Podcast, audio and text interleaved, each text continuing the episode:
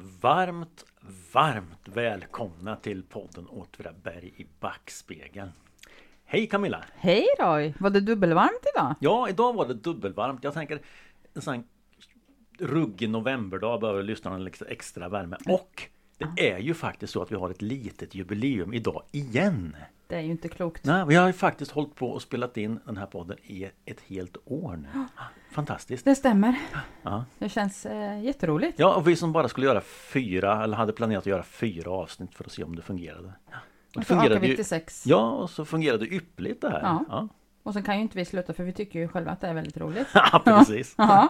Så är det. Ja. Har, har det hänt något intressant sen sist? Sen sist, ja jag var förra lördagen var jag i Kisa Mm. och pratade på Arkivens dag. Ja, Så det var väldigt eh, roligt. Ja. Ehm, det var lyckat hörde jag eh, i Ja. efterhand. Ja, Ja men det Mm, var, det var ju riktigt roligt och det var ju fler än jag som pratade och så Mm, också mm, men det, mm. så det var roligt att bli inbjuden dit och prata lite och jag har ju en, en story som handlar just om Kisam Alexander så också så det var ju bra. Ja.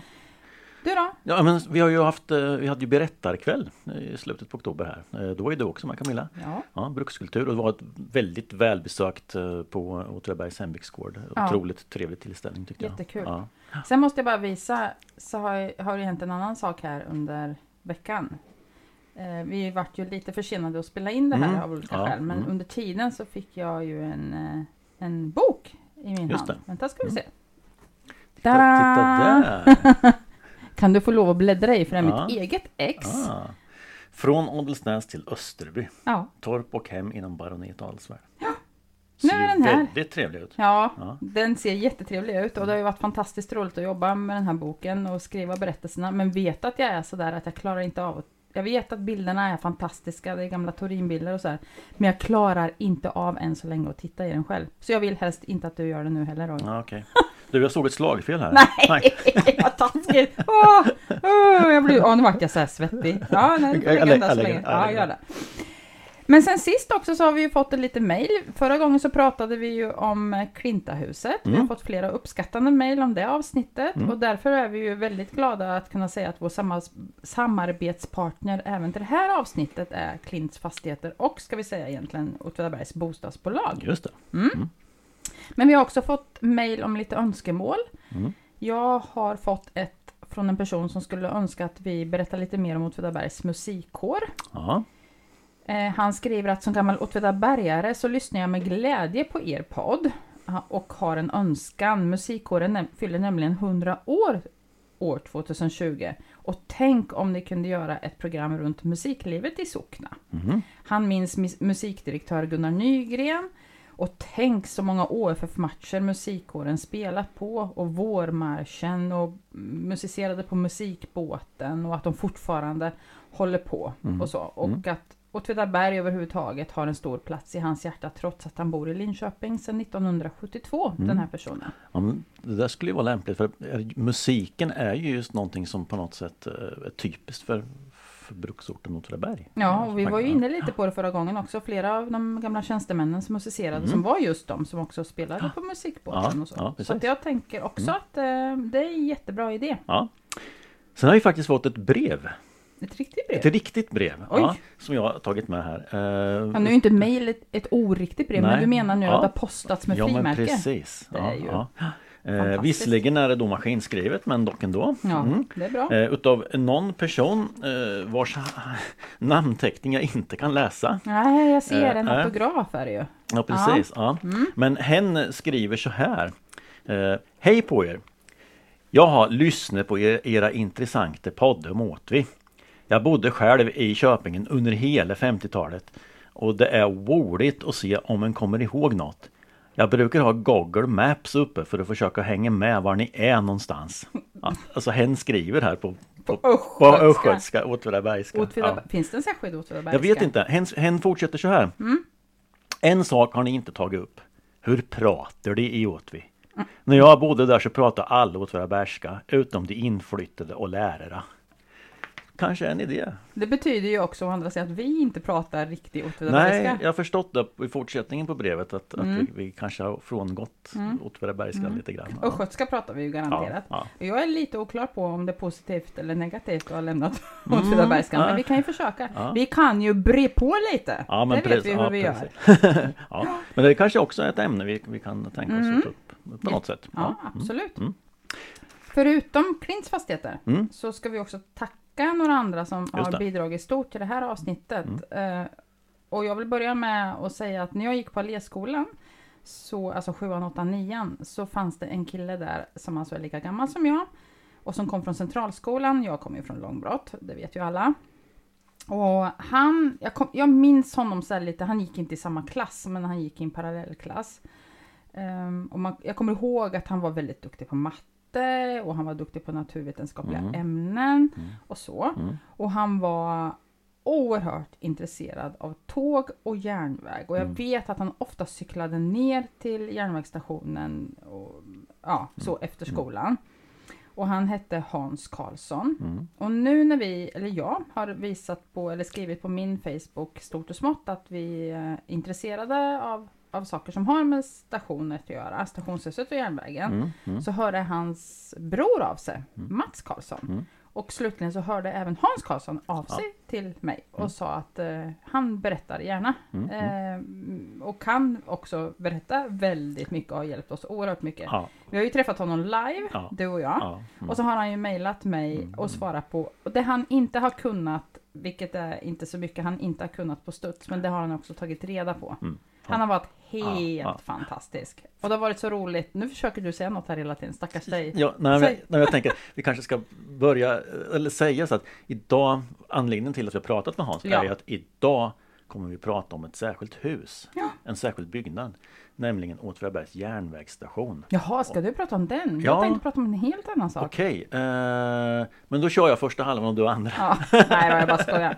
Du tycker vi skulle ha sagt det först. Ja, men Nej. men nej Ja, men- spelar ingen roll. mm. Men Hans Karlsson har i alla fall varit fantastisk. Och det har varit så roligt också att nu som vuxen träffa honom igen. Mm. Sen är det ju en person till. Vi kan ju återkomma lite till honom för han, vi kommer ja, ha anledning till det lite längre fram i podden. Mm. Mm. Men stort tack till dig Hans. För att du har hjälpt oss så mycket med det här avsnittet som ska handla om Åtvidabergs järnvägsstation. Ja, och pratar man järnvägsstation så måste man också förstås då prata järnväg. Ja. Såklart. Ja, och um, alltså historien om järnvägsstationen börjar egentligen i februari 1856. Och det börjar så här i ett brev där, där de första meningarna lyder så här. Hos Eders kungliga majestät vågar jag i djupaste underdånighet härmed anhålla om nådig prövning av nedanstående underdåniga hemställan. Och vad är det då det här? Jo, det här är alltså-. Ja, verkligen. Ja. Det här är alltså brukspatron baron Erik Sett Adelsvärds ansökan om att få bygga en järnvägsanläggning mellan, för lokomotiv mellan Bersbo gruvfält och Åtvidabergs kopparverk. Jaha, wow. Eh, och han ansöker om, om att få göra anläggningsarbeten och eh, bygga eh, en bana för två lok om 20 hästkrafter och ungefär 50 lastvagnar. Och han räknar då att det här ska eh, ske till en kostnad utav 225 857 riksdaler. En summa som man då i, i, i år 2019 kan köpa varor och tjänster för ungefär 18,5 miljoner kronor. Åh gisses. Så det är ett jättestort projekt. Så här ska man nu, tänker han, lite snabbare kunna transportera gods. Alltså Ja, framförallt kopparmalm. ja, framförallt kopparmalm från, från, från Bersbo till Åtvidaberg. Så Och- innan hade man gjort det med häst och vagn eller häst Ja. och släde på vintern. Ja, Ja. ja precis. Mm. Och det här, alltså jag brukar oftast framhålla det som är brukstypiskt på något sätt. Alltså det här som, som, som de, många bruk eh, brukar göra. Det, här, det här är en typisk sak. Att, man, att, att ha en vilja och en förmåga att kunna införa ny teknik. Det, är Mm. precis, för, för nu, det här är ju alltså den, den senaste, absolut senaste tekniken här på 1850-talet. Ja, det är ju, han är ju jättetidigt ute. Mm. Sveriges, alltså järnväg i Sverige hade väl kommit omkring 1850? Ja, ett par 56, år, tid, ja, Ja, par ett par år år, tidigare. ja, eller något år tidigare. Och så här. Ja. Ja. Ja, Ja, det var ju väldigt framsynt. ja. Hur Och, gick det då? jo, men den här, jo men det gick bra. Alltså den här banan då projekterades av en av Sveriges första järnvägsbyggare. Han hette, han hette, då hette han, var han kapten och hette eh, Claes Adel, Adelsköld. Han var, som blev senare major. Eh, och han är en utav dem ehm, som byggde privata järnvägar i Sverige. Han var inte så mycket inblandad i statens eh, stambanorna här. Eh, men 1857 så hade, han, hade man byggt klart och då stod den alltså klar, järnvägen mellan Åtvidaberg och Bersbo som Östergötlands första och Sveriges fjärde lokomotivdrivna järnväg. Tjoho! Gud vad vi var tidigt Mm. Ja. ute. Fantastiskt. Ja. Vad kul att veta. Och den var, i, I järnvägssammanhang brukar man också prata om bred, alltså bredden på, på, på spåren så att säga, det är något återkommande. Och den här var då fyra svenska fot, det vill säga 1188 millimeter. Mhm. Är det så här smalspårigt då? Det vet jag inte. Oj. Nej, Nej. jag vet inte. Nej. Nej, det är det enda jag har lärt mig. Ja. Det här med normalspår och smalspår. Och, ja. Ja. Men det, det har ju med bredd på att göra. Ja. Men ja. Och det här var ju en re- revolutionerande förstås. Mhm. Men, men den gick alltså bara mellan, mellan eh, Kopparverket och Mm. Bersbo. Det var liksom ingen persontrafik utan man transporterade i princip bara malm. Mm. Det fanns dock en personvagn och den tillhörde baron Adelswärd själv. Och Mhm. där åkte han och hans tjänstemän. Om de kunde göra- inte sitta där i godsvagnen. Nej, Nej. det gick inte. Nej, Bland bland, malmen. malmen. Men vilken happening det här måste ha varit i Ja, Åtvidaberg när ja, det här ja, tåget kom ja. tuffandes. Ja, men precis. Ja. Men man hade då redan tankar på att, att binda ihop Östergötland och norra Småland även då. Eh, även fast det kom att dröja ganska länge. Det här. Eh, I Västervik vill man ha förbindelse till Linköping och, och flera av de här bruksägarna i norra Småland de vill liksom ha en förbindelse med Göta kanal och, och, som var den stora transportleden genom Östergötland. Mm. Så eh, 20 år senare, eh, 1879, så byggde man eh, ytterligare en, en, en sträckning eh, mellan eh, Västervik och Åtvidaberg. Mm. Och sen så, så kopplade man på den här banan mellan, mellan Åtvidaberg och Bersbo. Man, man spikade in den här rälsen lite grann till, till, till, till ett nytt mått. eh, Jaha, så man spikar järnvägar? Ja. ja, ja.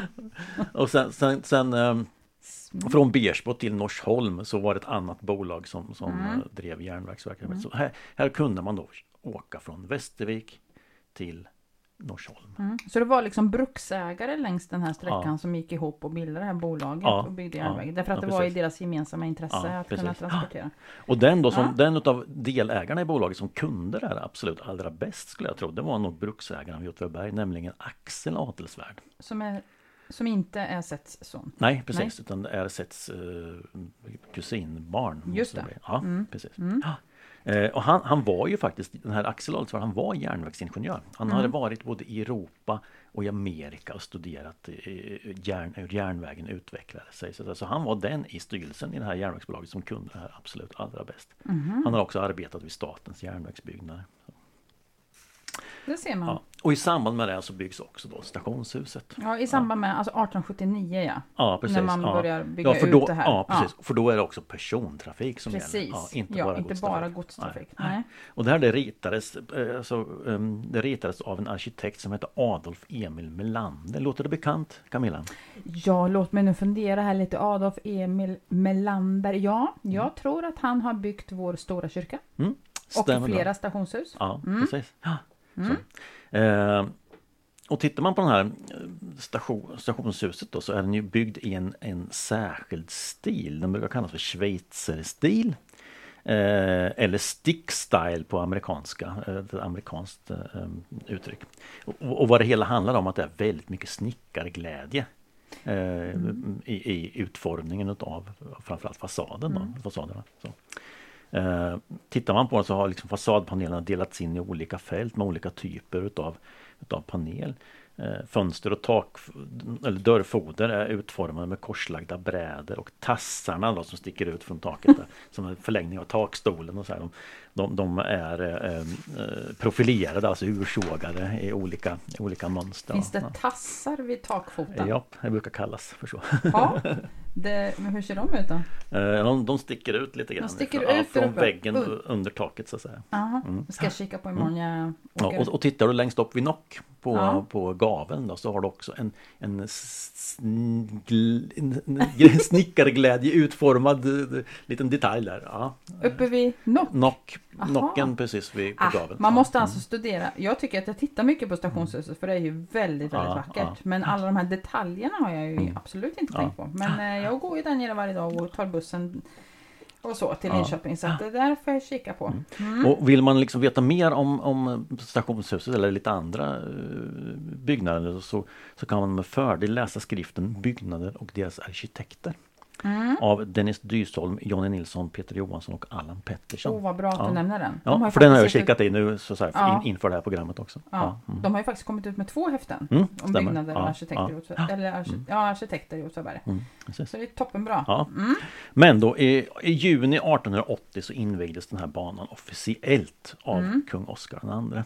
Mhm. Eh, en jättestor händelse och, och brukspersonen Axel Alsvärd han har själv beskrivit det här i ett brev. Eh, till sin pappa som då vistades i Sörmland vid det här tillfället. Då. Eh, och eh, kvällen innan kungen skulle anlända hit så åkte Axel Alsvärd från Västervik till Åtvidaberg med ett specialtåg för att göra de sista förberedelserna. Det var han, hans son Theodor och eh, hans fru Augusta som, som styrde och ställde. De, var, de var, enligt honom själv så var de klara klockan tre på natten med allting. Sov till klockan fem och sen så var de tvungna att ge sig upp för att, för, för att slutföra det sista. Så. Gisses. Ja. Och lägga ut blommor och blomster. Inte spicka järnväg förstås. Det var inte det Nej precis, hade utan man- det, man nu, pratar vi blommor och blomster och, och äreportar och, och, och sådana Ah, saker. Ja. Åh fint. Den här, den här Melander som, som var arkitekten han ritade också en hel del sådana äreportar då, som man hade, att man hade byggt upp. Eh, så vid det tillfället. Ja, det är ju inte var dag man får kungabesök. Nej precis. Och kungen anlände vid lunchtid Ja. ja, med tåget och eh, det hade samlats en mängd människor vid Åtvidabergs station. Och, och kungen, vagnen som, som där kungen satt den stannade exakt utanför stationshuset. Och då eh, enligt adelsvärdar så, så eh, utropade folkmassan ett väl inövat eh, hurrarop. Eller fyra hurrarop ska det vara. De hade ja, tränat Ja innan. precis, han hade, han hade tränat. Ja. Ja.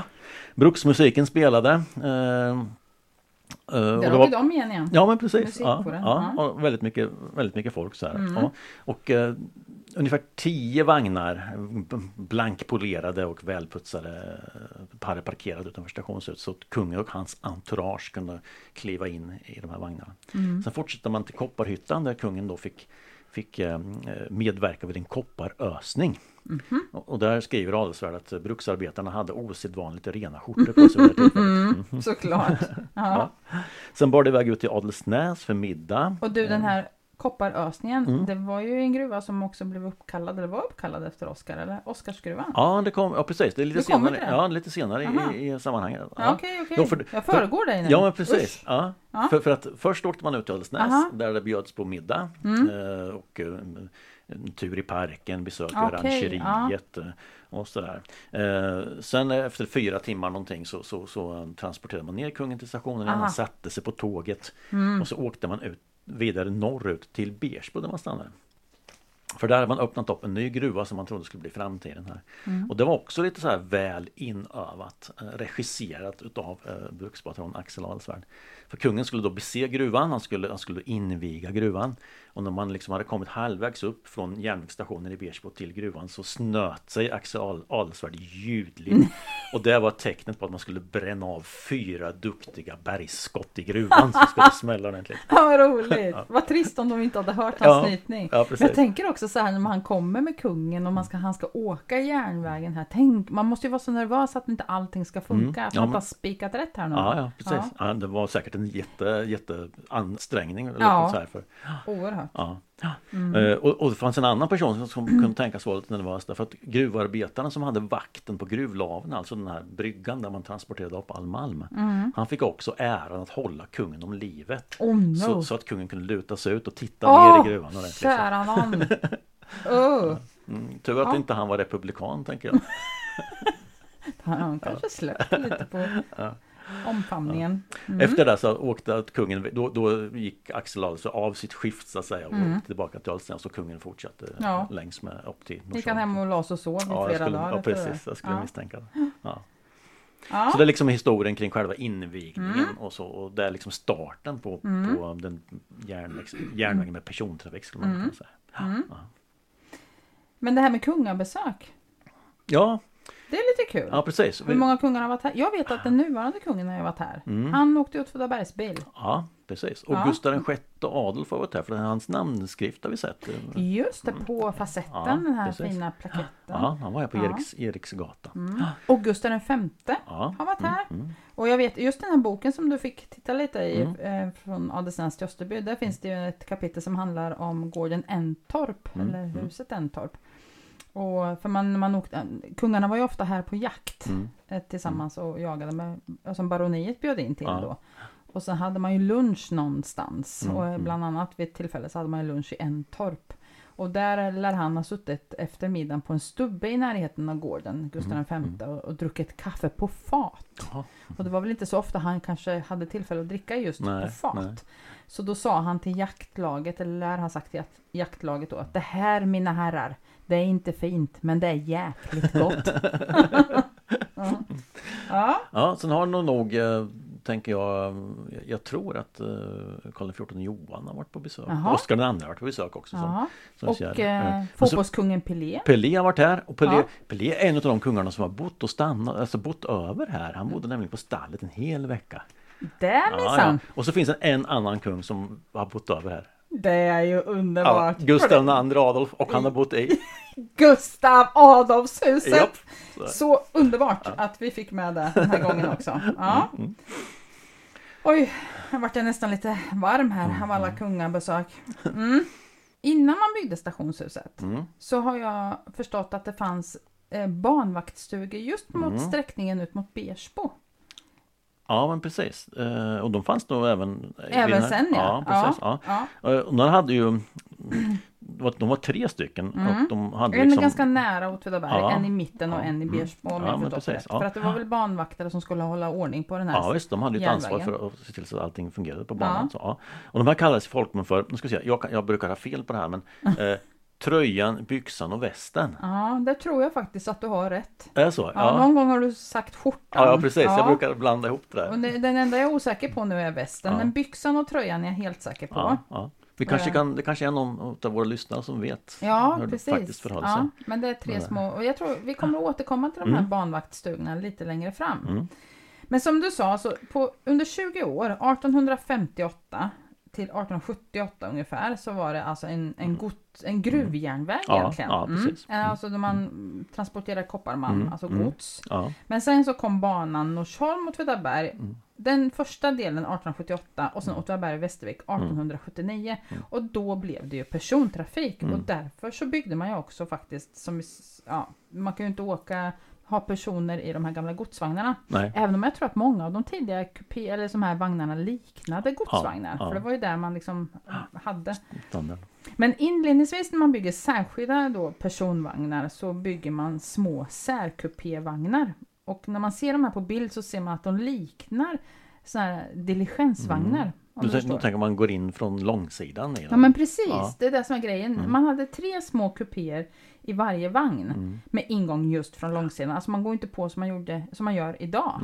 Eh, och fram till 1956 så fanns det i Sverige olika vagnar för Mhm. första, andra och tredje klass. Mm. Eh, och den tredje klassen, det kan man räkna ut, de kanske inte var helt komfortabla. Hårda träbänkar, ganska ont om utrymme. Ja. I andra klass så var det mer stoppade stolar och lite mer Ja, komfort. ja. Och i första klass så fanns ju då all, ja, stoppade säten naturligtvis, men all slags dåtida bekvämlighet, även om den kanske inte var jätte så som vi tänker idag. Nej, nej. Och så var det lite olika på olika sträckor i Sverige egentligen, vilka klass, alltså vilka, vilka vagnar man hade. Eh, första, en, andra del tredje. sträck, en del sträckor hade inte tredje klass exempelvis. Precis. Ja. Mm. Eller det kanske var just tredje klass man Ja, hade, men man kanske inte hade både första första och andra. Nej, nej. Mm. Och komforten i de allra första vagnarna på 1800-talet, den var ju väldigt enkel.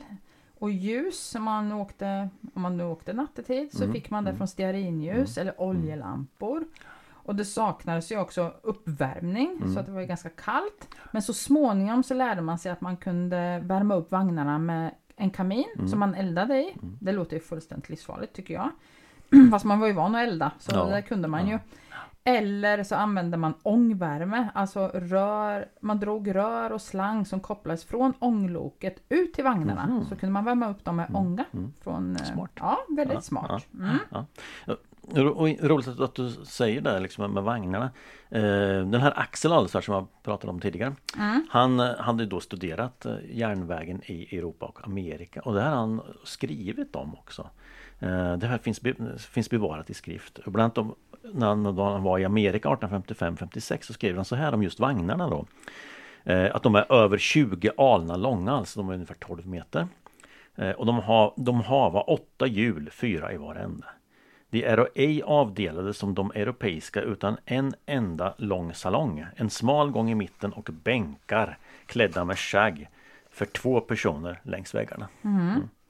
Eh, Det är endast en klass och samma pris, i allmänhet billigare än i Europa.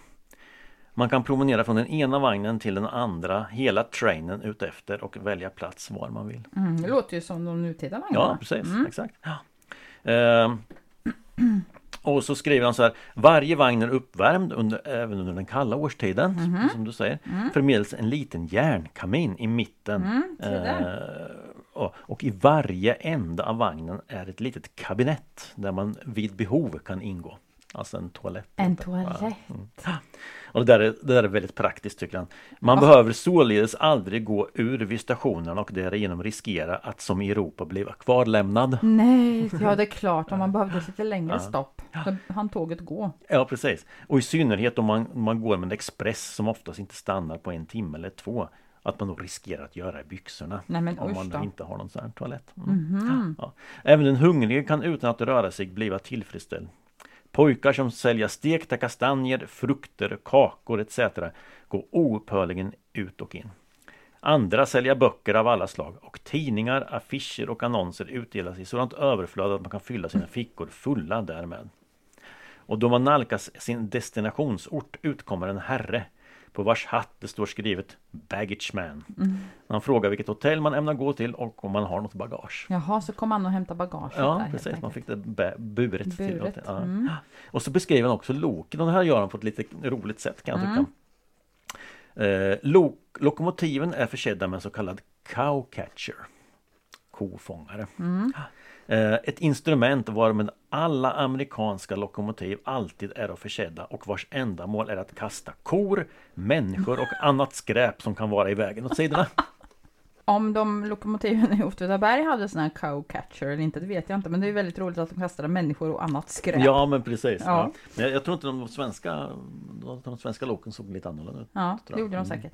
Det, och jag vet inte så mycket egentligen om dem, men det kanske du vet. Men de första personvagnarna i Åtvidaberg, vi pratar ju personvagnar, Mm, mm, så mm. de första som köptes in, det var åtta stycken så kallade A-vagnar som Mm. var första klass. Mm. Och sen 20 stycken C-vagnar som var tredje klass. Så vi hade alltså Aha. inga andra klassvagnar inledningsvis Okej. i alla fall. Nej, nej. Och de här A-vagnarna, första klass, de var tillverkade i Tyskland. Mm. Och de levererades mellan 1878 och 1879. Och de var, beskrivs då, ombonade och med påkostad interiör. Mhm. Men även utvändigt var de fina. De var plåtklädda och målade i en blå färg med svart underrede och svart tak. Ja. Däremot C-vagnarna hade enklast tänkbara interiör med ostoppade träbänkar, kala brädväggar och förnissad pärlspont. Och de var byggda av Atlas verkstäder i Stockholm. Och utvändigt så var de målade bruna med svarta ramar och tak. Ja, man skulle se om man gick på en första klass eller Ja just det, man kan ju inte riskera att hoppa på fel eftersom man nu bara kunde gå in på, Ja. Man kunde liksom inte byta Nej, in precis, i tåget. nej. Ja, precis. Och ganska snart så försågs fem av de här 20 C-vagnarna med en postkupé Mhm. Som kombinerade tredje klass och postvagnar. Mhm. Och postkupé var också då en särskild kupé för postpersonal och här hade de då en mängd fack så att de kunde sortera post medan tåget var igång Mm. för att posten skulle vara färdigsorterad när den kom fram. Alltså man skickade man, man, post. satt, man satt alltså i vagnen och sorterade? Ja, det måste man ju ha gjort. Ja. Ja, eller stod eller hur man nu Ja, gjorde. mm. Och på så sätt så kunde man ju med tågens intåg snabba på Ja, postgången. det, precis. Och det var till och med så att postvagnarna var försedda med en brevlåda så att det gick att posta brev rakt in i Oj. vagnen. Ja, Ja, så här satt de och var äntligen klara, så stannade de vid station så kommer det liksom 20 brev till. Ja. Det Jättejobbigt. Ja. Och tittar man på gamla tidtabeller för tåg på Åtvidsbanan så ser man att uppehållen vid de olika stationerna låg på mellan 4 och 5 minuter. Mm. Och det var ju för att konduktören, alltså man tycker att det är ganska lång Mm. tid.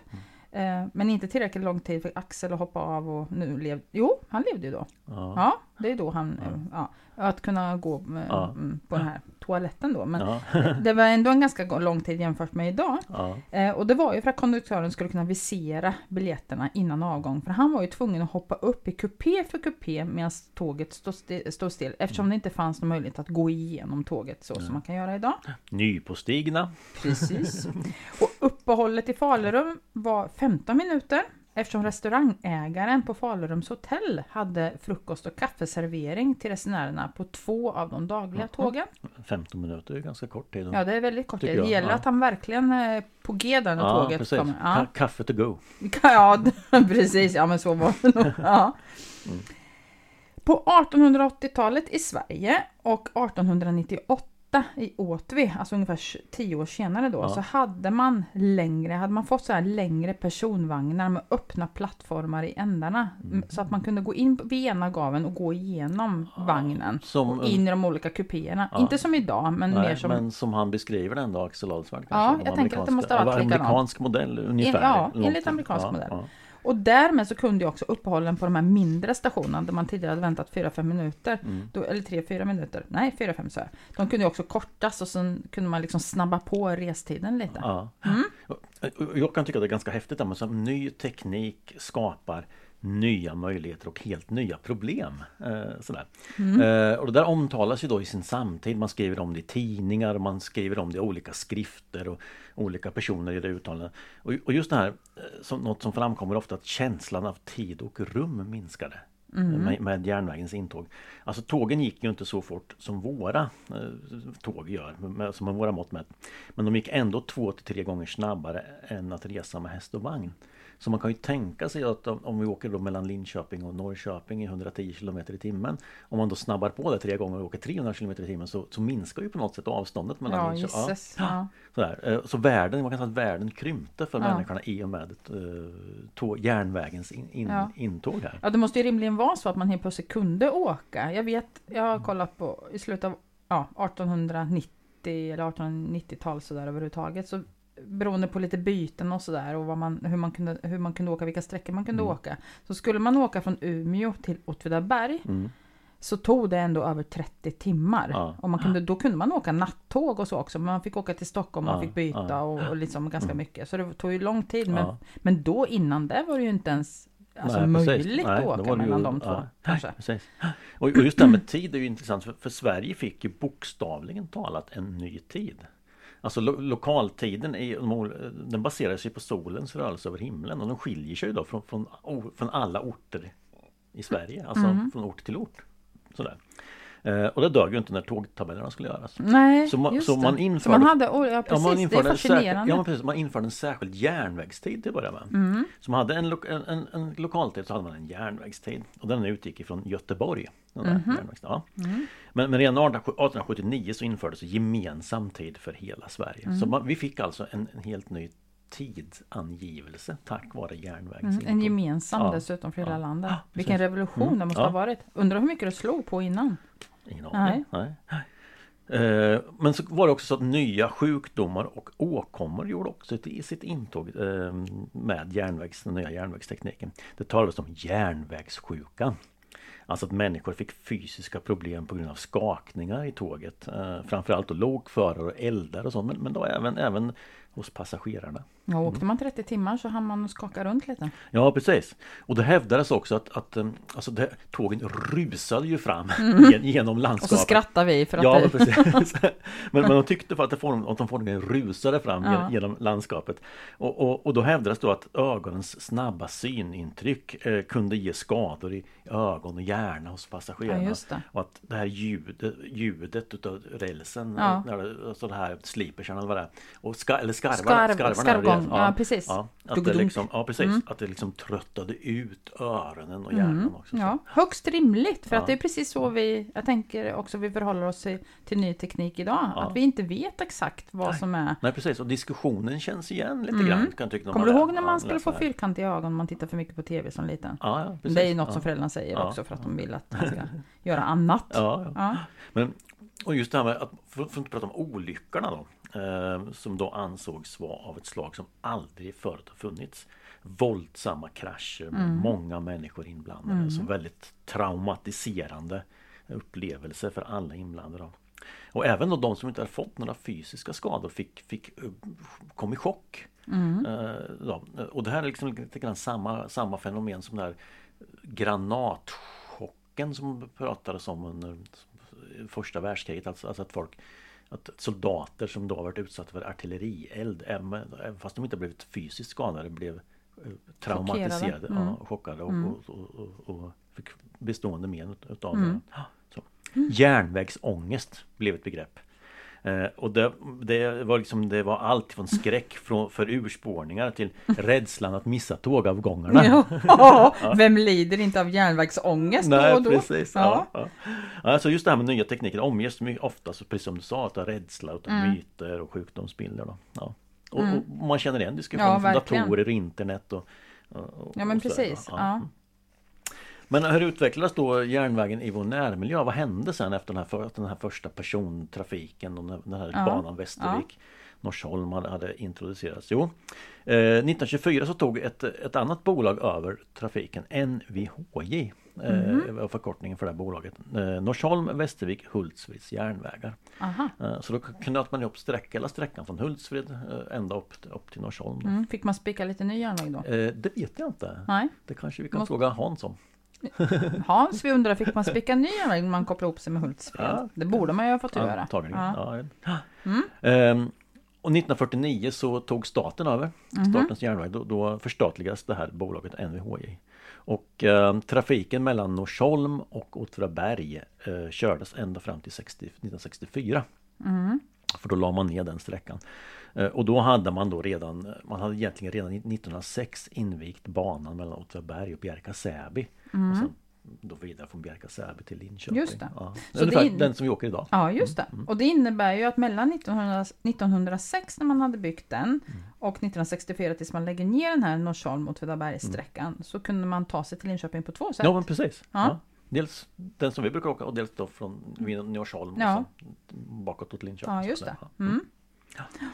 Har du några egna minnen sådär från, från järnvägen och stationshuset eller Mm. någonting? Ja, jag tänkte när jag var liten så, så bruk, vi hade släktingar som bodde ute i mormorsgruvan i trakten där. Mm. Eh, och eh, min mor hade inte körkort så om vi skulle dit så då, fick, då tog vi tåget. Ja, Ja, och, och då kunde man liksom eh, gå in, gå in på stationen så köpte man biljetter och så åkte man till mormorsgruvans station. Ja, och så just gick man det. av där och så Ja. antingen gick vi eller också fick, blev vi hämtade ibland. Så. ja. Kommer du ihåg hur det såg ut inne i, i stationshuset? Ja, ehm, jag tror det. Ehm, det var ju det var klinkers på golvet, Ja. ja. fyrkantiga sådana plattor. Och till höger så fanns det en godsexpedition. Ja, just Jag det. minns och sen var det biljet, till höger var det biljettluckor. Ja, två Ja, stycken. där man Ja. köpte små biljetter för att det var, det var Ah, liten, ja, du kommer ihåg Ja, biljetterna? men liksom jättesmå saker så här. Ja, Ja. pappers... Ja, eh, ja. Lite, ja. Och till vänster vill jag minnas att det var en sån dricksfontän.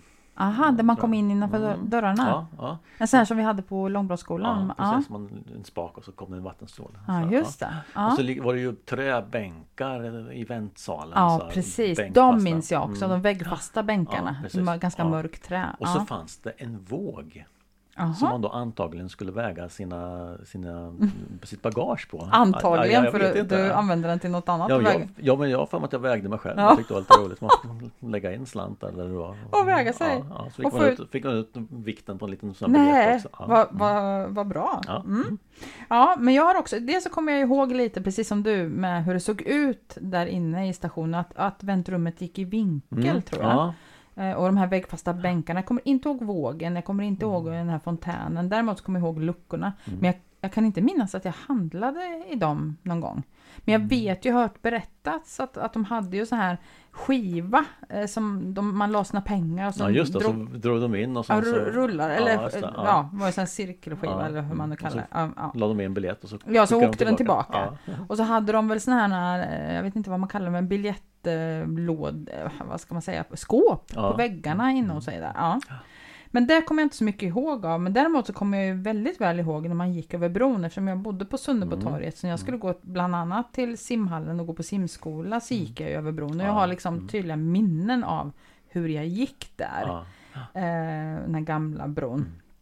Mm. Och nedanför bron, precis när man gick av, slår ju Pressbyrån. ja, just det. Ja, Och precis. den är också- Under där eller? Ja men lite under. ja. Men det är också sådär, jag har minnen av att mamma och jag åkte med hennes folka och, och man kunde åka fram precis till Pressbyrån för det var som en liten rondell framför Mm. Ja. station. Mm. Och sen kom, kunde man parkera precis framför och så Mm. handlade vi någon sån här mint, mintchoklad eller något Mm. som jag vill vet, komma ihåg att det var sån här blått och vi- silverpapper liksom. ja, Ja, ja, men det ja. här ser jag framför mig Ja. och det kan vara fel. Ja.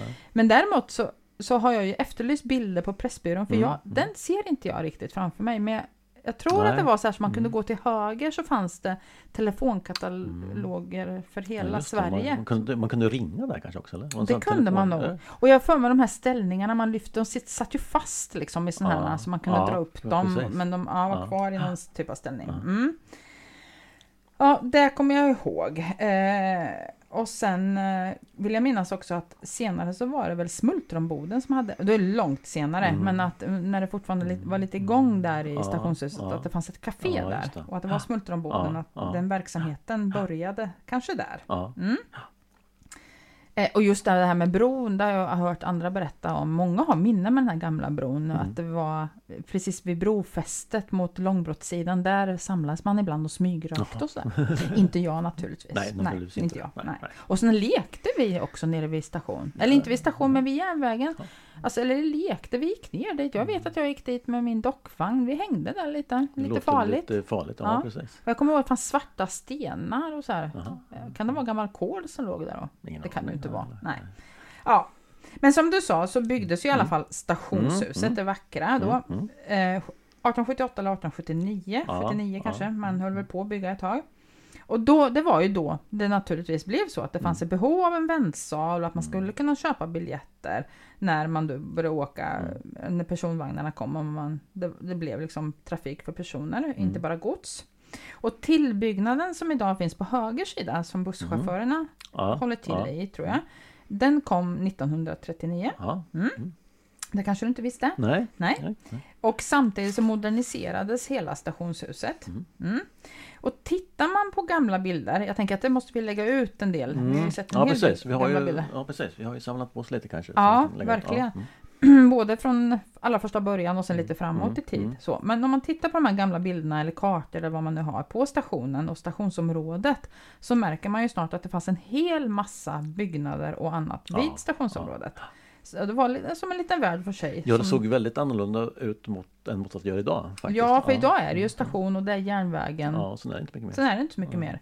Men då fanns det ju lokstallar, Mm. eller man kan säga lokomotivstallar, Mm. kolgård, kolbrygga, godsmagasin, manskapsrum. Det fanns en lastkaj och ekonomibyggnader som tvättstuga och annat. Och det fanns ett vattentorn som var ju en viktig byggnad för att kunna fylla ångloken Mm. med vatten. Mm. Mm. Det fanns dressinbodar, förrådsbodar och svinhus. Svinhus. Jajamän, här fanns det svin också. Ja. Och då menar jag riktiga grisar. Ja. Och det fanns avträden Ja, förstås, man var tvungen att kunna gå på toaletten. Och sen hade också Stinsen inledningsvis i alla fall en trädgård eftersom järnvägspersonalen förr hade skyldighet att odla. Men nu, nu pratar vi till 1800-tal kanske? Eller? Vi pratar Ja, 1800-tal, ja, kanske in på 1900-tal Ja, ja, skulle jag nog mm. tro i och för sig. Sen vet inte jag, man brukar prata om den här järnvägsvillan 1 och 2. Mm. Eh, som, som också personer bodde i. Mm. Eh, alltså det var, och man, för man pratar om boställshus och jag vet inte om det är dem. Ja. Eller om de kom senare. Ja. Är det de här um, hyreshusen? eller de Ja, men precis. Det som ligger liksom, om man tittar, står framför stations... Ätterbrunnet, Ja. precis. Mm. Och, så de kom väl någon gång tidigt 1900-tal i alla fall. Ja. Mm. Mm, och de används som sagt för järnvägspersonalen. Mm. Eh, sen fanns det ju en rad ban, eh, fanns en banmästarstuga någonstans mm. och sen som vi tidigare nämnde då Ja, det, banvaktshus. barnvaktshusen. Ja.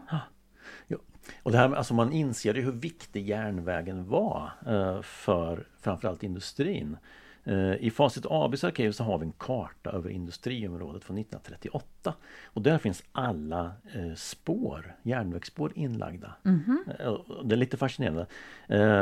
Alltså det gick, ett, det gick stickspår parallellt med Järnvägsgatan upp till Ossa, industriområdet. Det gick stickspår till Kvarnen, där det numera är lägenheter. Mm. Det gick stickspår in ner i gropen. Det gick stickspår till mejeriet. Det gick stickspår till Åtvidabergs Industriers fabrik. Facetten som vi säger idag. Mm. Det gick stickspår till sågen, till virkestorkarna, ja praktiskt taget till hela industriområdet. Men herregud, Ja. det var ju spår i hela Åtvidaberg. Ja, ja. Ja. Så det åkte tåg här för jämnan helt ja det enkelt. gjorde ju det. Ja, som hämtade gods. Ja, de lastade direkt i vagnarna och så ut, ut på, Ja. på banan och så åkte- transporterade man iväg. Ja. Ja, Och så fanns det ju någon som vinkade med röd flagga för att varna de andra trafikanterna. men precis, för, för spåren korsade ju vägen. Ja, Ja, ja, så. Ja, du vet. Vi- Och, och, ja, och det vet vi inte när de, när de tog bort de här spåren. Eller hur länge de använde dem. ja mm, fram till 80-talet här. Så, fanns det spår kvar. Ja, ja. ja. På, säger Lasse här som, som sköter vår... just det. Och det ja. kommer inte jag ihåg. Nej, nej inte jag. Nej. Men så är det. Ja. Sen har vi ju funderat en hel del på när den ursprungliga bron över järnvägen Mm, byggdes. ja, nu finns det ju nya Ja, broar. Mm. Eh, och med Hans hjälp Mm. så kan vi ju med största säkerhet säga, eller han tyckte att han, han hade tittat på gamla bilder. Och med största säkerhet så kan man säga att den byggdes någon gång mellan 1950 och 1957. Bilderna som man kan ha till sin hjälp och titta liksom, är ju inte jättemånga, men på ett fotografi som han säger från 47 så finns det definitivt inte någon gångbro. Och på en bild från 57 så finns den. Mm. Men så finns det, säger Hans, även ett foto från 1950 där det inte finns någon gångbro heller. Men det är på den bilden svårt att avgöra om det beror på att bron inte finns eller om den är utanför bild. Mm. Mm. Men, säger han, eh, på den bilden, alltså 1950-bilden, så har Pressbyråkiosken det gamla läget, alltså parallellt med spåren, för där låg ju Pressbyrån Ja. först. Ja. Eh, och inte det nya läget, alltså där gångbron Ja, kom ner.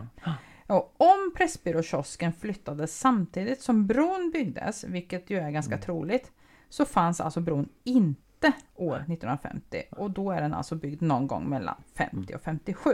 Och, och jag kan nog snäva in där ytterligare faktiskt. Sitter du här och har kunskap? Ja, Och här eh, har jag fått har jag fått berätta allt det här. Jaha, så, jaha Ja, vad kul! Ja, men alltså Ja. jag t- tittade och sökte det där i Aldrik Agerbos eh, Ja, fotosamling. det. Aldrik Agerbo var ju kommundirektör eller kommun eh, eh, ja, eh, motsvarande kommundirektör eh, under en lång period här i Åtvidaberg. Han fotograferade allting som hade hänt. De fotograferade det här oftast när det var nytt. Mm.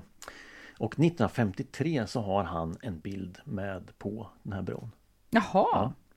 Eh, Och jag antar att den är, är den inte nybyggd så är den väldigt relativt nybyggd. Mm. Ja, så man kan, jag skulle tippa på 53. att den byggdes 53. ja, För du men- tror att han tog kort ja, just... ja. Men då ligger alltså den här Pressbyråkiosken, den ligger vid sitt ursprungliga lä- läge vid spåret precis bredvid bron, nedanför bron. Så den är inte flyttad då. Nej, då är inte det så. Nej. Nej. Nej men då hade ju både, då hade Hans rätt i alla fall, någon gång mellan 50 och 57 Ja. men nu kan vi nog snäva in det till 53. Mm, ja. Och att kiosken inte däremot flyttades i samband med detta bygge. Nej, inte, inte direkt Nej, i alla fall. spännande. Ja, mm, mm. Eh, och sen, ja, jag vet inte exakt men jag tror 2000-tal eller någon gång sånt, tiden går ju så fort, man har svårt att relatera i tid ibland, så revs bron då. Mm, eh, för att vara exakt, har, du har, ganska, du har ganska rätt där, men exakt var det december 1997. Ja, ja, Ja. se där, Ja. tre år tidigare. Ja, mm, men då var det ganska bra gissat Ja. ändå. Och två år senare, 99, så hade man då invigde man den nya bron. Den som, nya bron, Som ja. som idag. Ja. Och det är ju så att man rev ju bron för att den ansågs undermålig. Det hade, Mm. som jag förstått, till, trillat ner några betongklumpar och sådär. Ja. Så man tyckte väl att den kändes lite, ja, att den behövde, det behövde komma en ny Ja. bro helt Mm. enkelt. Men sen var det ju så att man höll ju faktiskt knappt på att få ner den. Mm. När man skulle, ja, man transporterade iväg, tog ner den och transporterade den i delar. Va? ja, man fick ta ner en del. Det Ja. finns bilder på det. Jag har fått låna bilder Ja, av en person som hörde av sig. Så där, där får vi också publicera sen tänkte jag. Och delar av bron var det någon som sa till mig att lär ligga på Forsbergs golfbana. Jaha, okej. Ja. Ja, och vara synlig från vägen. Aha, det måste vi kolla på. Ja, Det, det jag har sett är, det som Otterbergs kommun själva har skrivit eh, om det här. I, i, de hade en tidning som heter Siluetten som beskrev Mm. väldigt mycket sånt. Ehm, det är att då den här bron transporterades till Svista. jaha. Ehm, Och skulle användas till vad då? ingen aning. Nej. När man kör, ja. Ja. Så kanske Svista har skänkt den till ja, Forsberg jag tänker då. vi får hålla koll när vi åker förbi både Svista och Ja, eh, men precis. Nu har vi både tassar och någon snickarglädje Moise på stationshuset Ja. och eh, gamla bron vi ska leta efter här. Det är fullt upp när man är ute och åker. Mhm. Jag nämnde ju här inledningsvis att vi, det är inte bara Hans vi har pratat med, eh, så, utan vi har också pratat med Rune Just det, Ekström. ja. Mm. Och det kan ju tyckas lite märkligt för Rune Ekström för mig, han är ju lärare. Ja. Ja. Men, Men hans pappa Robert Ekström jobbade som stationskarl inledningsvis och senare även stationsinspektör. Mm, Och det här i Åtvidaberg.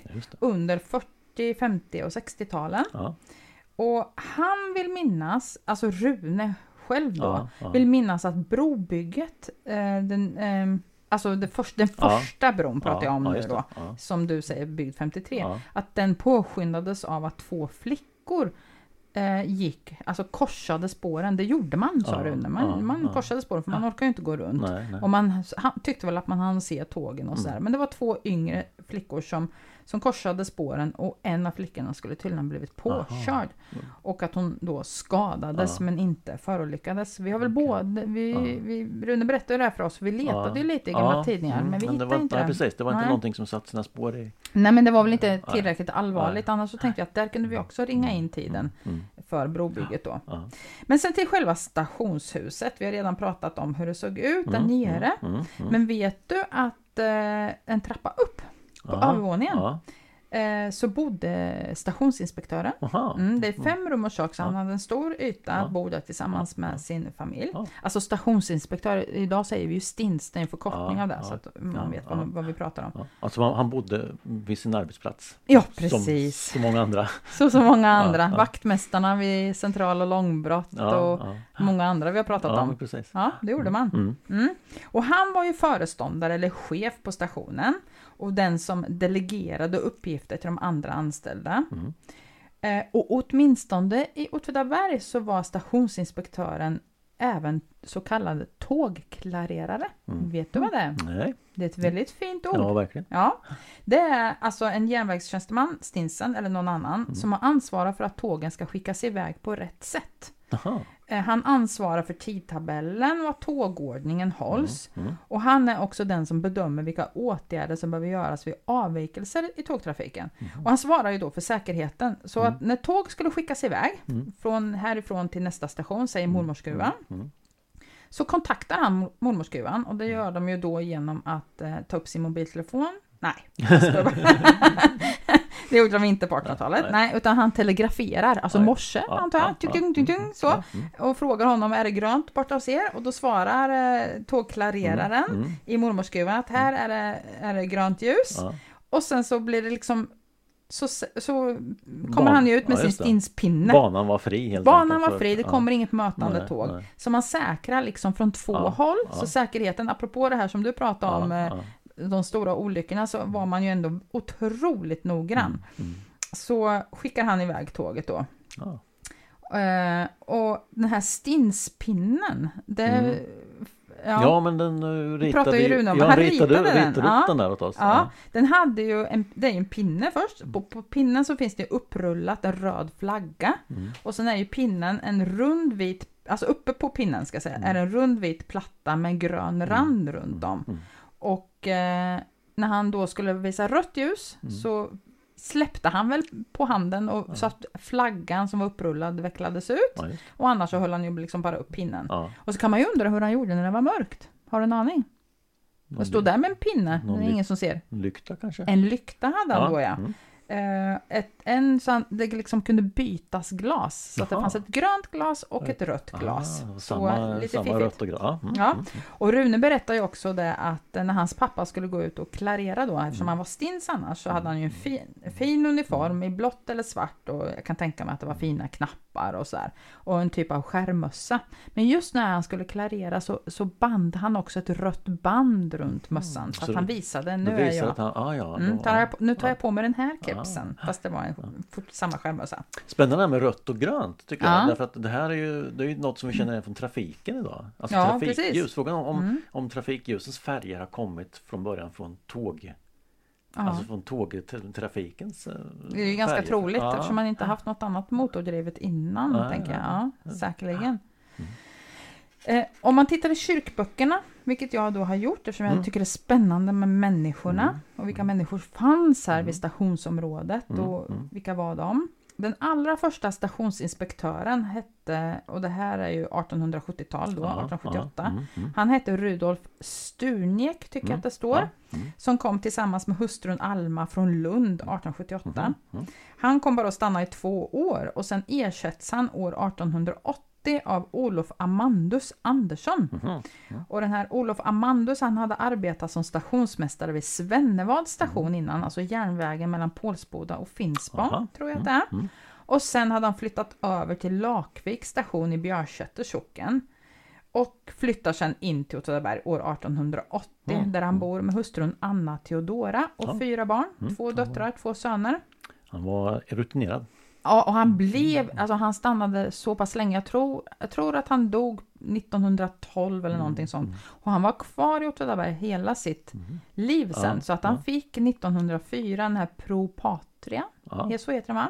Den större guldmedaljen för trohet och flit. Ah, mm. Alltså motsvarande lite här nit och redlighet. Mm. tänker jag att Mm, det är. Då. Eh, Men det var ju inte bara stationsinspektören som, som var skrivna här om man tittar i kyrkböckerna utan en massa andra personer eller funktioner. Då. Mm. Så som, och det här sträcker sig, nu har jag tittat, vi ska säga slutet 1878 ungefär. Mm. Många kommer in 1878 när det byggs. Många kommer från Västervik. Jaha. Eh, och sen fram en bit in till 1920-tal. Ja. Ja, man var ju tvungen att skapa en helt ny Ja, yrkeskader. men precis. Här, Ja, förstås. ja. Ja, och det är ju fascinerande liksom, titlarna här då. Mm. Men det fanns stationskarar, precis som Runes pappa hade Mm, varit då. S- Och det finns ju flera av många av de här kategorierna då. Mm. Smörjare och lokomotivförare, konduktörer, banvaktare, banmästare, Mm. magasinsförmän. Eh, Så småningom kommer också materialförvaltare, stationsbiträden, stationsskrivare Mm. och så fanns det eldare och bromsare. Jaha. Det är ju, aha, Ja. det är spännande. Ja. Banmästaren, om vi går till den, han Ja. var den som hade högsta ansvaret för banan Ja. och en slags chef för de här olika banvaktarna då. Mm. Och banvaktstugor, de fanns ju längs med. De, det, var, det var liksom, kanske fanns någon nära som jag sa den här, Ja, men de här som de här tröjan och den låg ju närmast Ja, Åtvidaberg. Och tittar man på Bersbosträckan så fanns det ju två stycken Ja, till då. mm, Så de låg ut med banorna mellan Mm, mm. ungefär ja, varannan mil ungefär skulle finnas. För Ja. varje banvaktare han hade skyldighet att sköta sin del det. och hålla ordning och se Ja. till att allting och det gick han ut två, ungefär två gånger om dagen Ja, och tittade Ja, till. gick igenom sträckan. Precis, så att det inte skulle vara något som låg i vägen. Eh, kontrollera spåret då. Mm. Eldaren. Det här är ju så spännande. Ja. Han arbetar ju naturligtvis ombord på tåget. Och han hade till uppgift att skyffla in kol i loket. Ja. Och hur mycket kol som kunde behövas, det berodde ju lite på hur långt man skulle Mm. åka förstås, men Mm. också hur stort och tungt tåget och vagnarna var. Mm. Alltså hur må- hur många vagnar, hur mycket gods eller personer man hade. Mm. Hur många uppförsbackar det var på Ja, sträckan. Ja. Ja. Och hur pass duktig han själv var på att eh, känna till banan och veta när Mm. han skulle liksom, när han skulle elda som mest. Och att elda ett lok, ett ånglok var en konst. Det gällde ju att elda, om man tänker sig att man fick en jämn och fin fyr som brann Ja, bra över ja, hela den här ja. rostytan.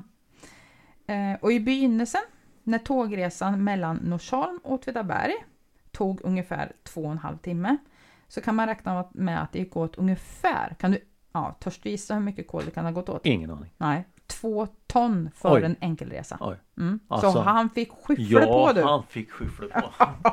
Ja. Och det sägs ju också att lokomotivförarna de befattar sig ju inte alls med eldarna Nej, men, naturligtvis. nej men precis. Det kan, Eller gick i närheten av den nej, här det ser man ju på något sätt. De har ju fina uniformer. Ja, men de är precis. väldigt stolta över Ja. att vara lokförare. Ja, och kan inte bli svarta och Nej, nersmutsade där. Nej. Men så sa jag också, förutom eldare så fanns det bromsare. Det är också lika fascinerande. Det är ju fascinerande också för det finns ju ingenting som liknar det här riktigt. Nej. Men det fanns en bromsare på i princip varje vagn. Mhm. Mm. Så va, var och en av bromsarna, de bromsar sin vagn. Okej. Ja. Och det här är ju gäller att de Ja, koordinerar det här ja, på något verkligen. sätt då. Ja. Och det gjorde de genom att lokföraren var den som gav ljud, ljudsignaler med sin ångvissla. Mm. Och ljudsignalen lång, kort, lång, Mhm. det betyder minska hastigheten. Ja, och då drog man åt bromsen. Precis, då drog man åt skruvarna. Mm. Och om det var så att man skulle öka hastigheten istället, då, Mm. då göd ångvisslan lång, kort. Mhm. Och då, då drog man åt eh, bromsarna istället, till de här skruvarna. Mm. Men sen hade de ju också själva naturligtvis till uppgift att, eh, att på eget initiativ dra åt bromsarna om de märkte att farten ökade för mycket. Mm. Mm. Eller att tåget inte sakta in eh, trots att de kanske till exempel närmar sig en station. De skulle också hålla koll på onormala situationer eller händelser i Mm, tåget mm. som varmgångna lager och annat som kunde påverka tågets säkra framförande. Man kan säga att det var en, liksom en hel besättning på, på Ja, gud, ja, det var nog massor med folk. slutet på 1800-talet. eh, Ja. Ja. En annan person som fick medalj, eh, dock i silver, samma Mhm. år som Olof Amandus, alltså 1904, det var lokomotivförare Lars Wilhelm Häggström. Och på honom så står det antecknat i kyrkboken att han lär bo på smällen. Lär bo på smällen. Ja. Mm. man visste inte riktigt vad Nej, det var ett rykte som gick åt det, att han bodde eventuellt på smällen. Mm, nej, men man hade väl inte helt stenkoll. Han kanske flyttade omkring lite också. Ja. Men han kom hit i Åtvidaberg i oktober 1879. Mm. Han hade hustru och fyra söner. Och den ene sonen Axel, Axel Häggström, han Mm. arbetade först som eldare innan han ungefär 1910 blev lokomotivförare som sin pappa. Mm. Mm.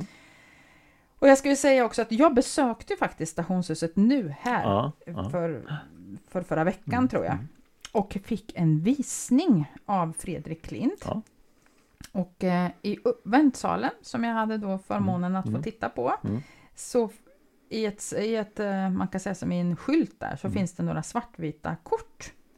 Och på en bild av ett litet vitt hus med en massa folk framför så står det Tröjan. Jaha, en banvaktare där. Precis, Ja, den som ja, låg närmast. ja. En, lit, en bostad för familjen Häggström. Mhm. Så Axel Häggström han var lokförare och bodde alltså här i Okej. Tröjan Ja. då. Mm. Eh, och vad kan det här vara? Det måste ju vara i början av 1900-talet. Mm. Mm. Och det här tröjan stod precis intill lokstallet. Eh, så.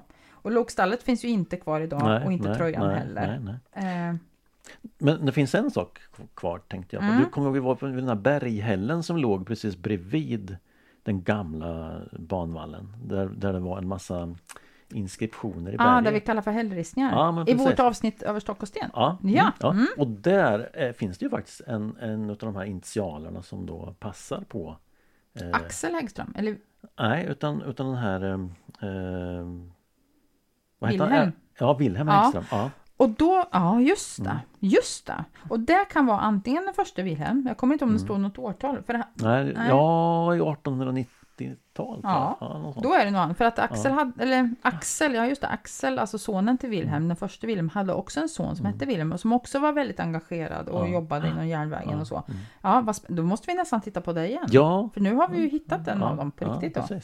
Och nu måste jag bara säga att just den här tröjan, barnvaktsstugan, fick jag veta av någon att den skulle ha, stå i gamla Linköping. Mhm. Mm. Så jag tittade ju på kartan över Ja, gamla Linköping ja. för att försöka se. Det vore ju jätteroligt om den här barnvaktsstugan s- fanns kvar. Ja.